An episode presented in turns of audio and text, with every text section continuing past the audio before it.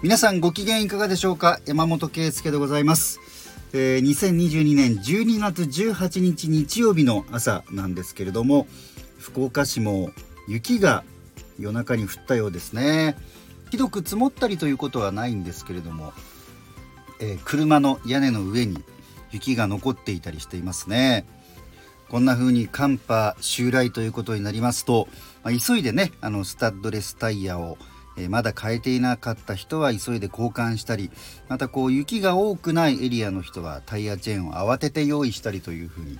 えー、特にあの九州はそれほど雪が多くありませんので、えー、ついつい追われてしまうんですけれどもね、えー、今日はそんな時期にちなんで冬用のタイヤについてお話をしたいと思います。山モーターズスタート!暑い時はテレキューラジオ!寒い時も「テレキューラジオ」家でも外でもどこでも聞ける。ちょうどいいぬくもり「テレキューラジオ」私1975年昭和50年の生まれです。そんな私にとってやはりその冬の車に関する風物詩といえば、まあ、良くも悪くもスパイクタイヤなんですねその名の通りタイヤの地面に接する部分にものすごい数の、まあ、金属のピンが、えー、埋め込まれていてその金属部分でもってこう雪だったり、えー、凍結したその氷だったりっていうのをこう引っ掛けようにして走るというものなんですね。今回はタイヤメーカーや自動車保険を扱う保険会社のホームページそこにある情報を参考にさせてもらっております。えー、このスパイクタイヤというのは、えー、1963年昭和38年に発売されたそうなんですね。で先ほど話した通り、まあ、金属の、えー、ピンがたくさん打ち埋め込まれているというようなタイヤですので、え雪とか氷の上で、え自動車を走らせる、えその能力をですね飛躍的に高めてでタイヤチェーンと違って、えー、つけたり外したりがいりませんので頻繁にはですねその利便性も受け入れられて、え欠かせないものになっていきました。しかし私が生まれる少し前1973年昭和48年頃からそのスパイクタイヤによる舗装路面の損傷つまり金属のピンのようなものが出てますからね。雪や氷の上だったらいいんですけれどもアスファルトの上を走ると、まあ、削ってしまうということとそれから走行時の騒音が問題とされ始めました。子供の頃私は首都圏、まあ、東京や横浜に住んでおりまして、まあ、時々スパイクタイヤの車も走っていたんですよね。でスピードがゆっくりの時はこの金属の部分が当たるボツボツボツボツっていう音がするんですけどそれがだんだんこうスピードが上がっていくとボツボツボツボツボツこう何て言うかなウォーンっていうかミョーンっていうかねそういうこう音がね結構ずっとするんですよね。でそれがまあ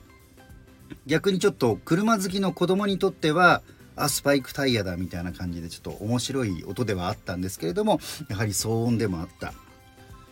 そして何といっても粉塵の問題が深刻になっていきます。先ほど言った通りスパイクタイヤ、まあ、雪の上氷の上ではいいんですけれどもそれが溶けて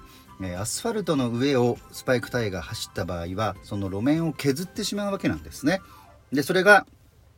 粉状になって、舞うということで健康への影響が取り沙汰されて、まあ、公害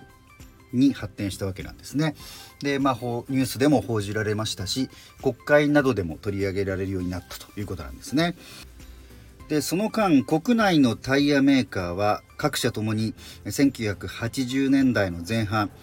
スパイクのですねタイヤの1本あたりのこうスパイクを打ち込む数とかあるいはこう飛び出す量とかを減らして、えー、できるだけ路面を傷つけないようにということをしたそうなんですね。でさらにそれと同時に、えスパイクのない今はもう完全に主流になりましたスタッドレスタイヤの開発を急いだということなんですね。しかし当時はまだ自動車の台数がどんどん増えていく時代でしたので、まあ、交通量が多くなって粉塵を、まあ、トータルではなかなか減らせなかったということなんですね。そして1988年国の委員会での合意によってタイヤメーカーは今後スパイクタイヤの製造販売を中止することになりました。1990年の6月にはスパイクタイヤの粉塵発生の防止に関する法律が可決成立されまして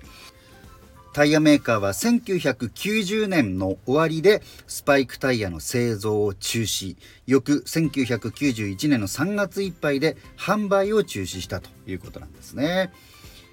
そういうふうな形でまあスパイクタイヤというのはもう基本的には使わないということになったんですけれども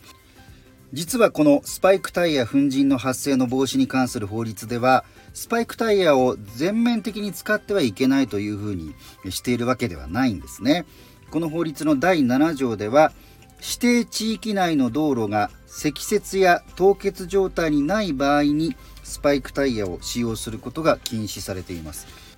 まあ言い換えますと指定された地域で道路が積雪雪が積もっていたり凍結していたりすればそこではスパイクタイヤを使うことは可能ということなんですね。また、えー、消防車救急車等の緊急車両も、えー、使用が可能ということになっています。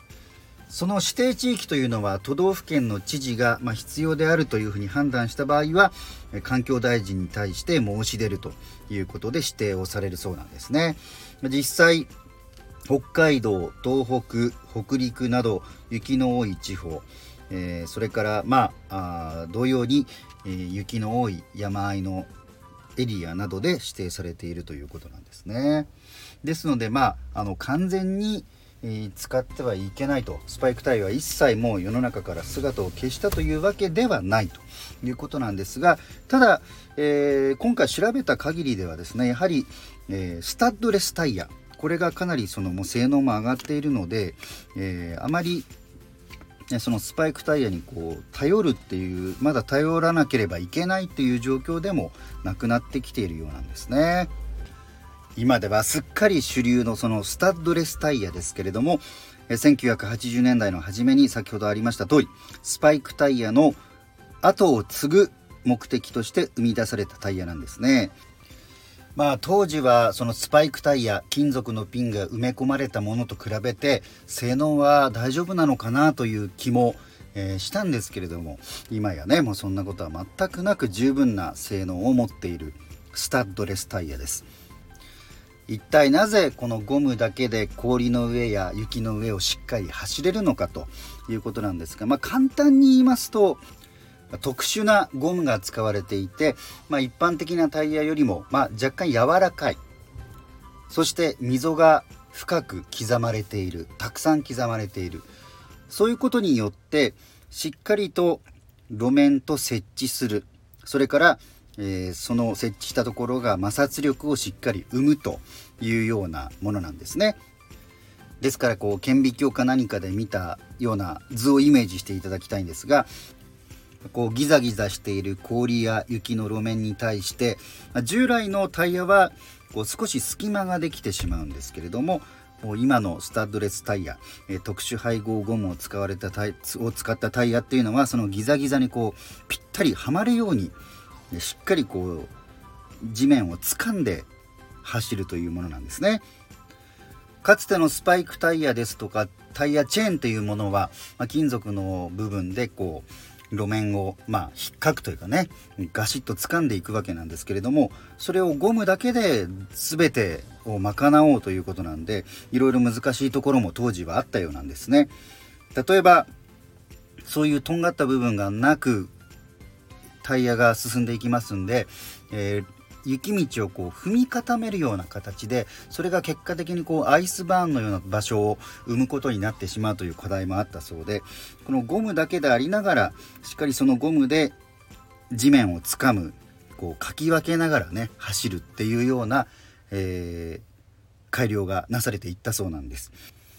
でさらにはこそうやって地面とタイヤがくっつく雪と氷とタイヤがくっつく時に生まれる水分水をですね外にこうかき出していく排水の、えー、性能も必要ということなんですよね。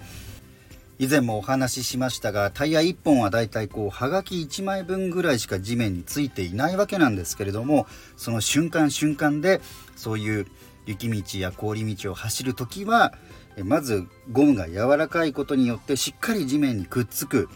そしてただ踏み固めていくと後々大変なのでそうならないようにこうかき分けるような端こ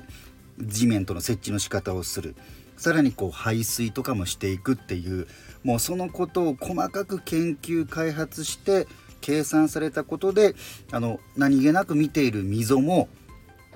えー、どんな深さでどんな数その溝を刻むのかとかね形とかっていうのも決まってきたということなんですよね。だからそういうことを前提としてちょっとあのお店とかでねカー用品店とかでスタッドレスタイヤの溝とかを眺めてみるのも面白いかもしれないですね。ではまた次回。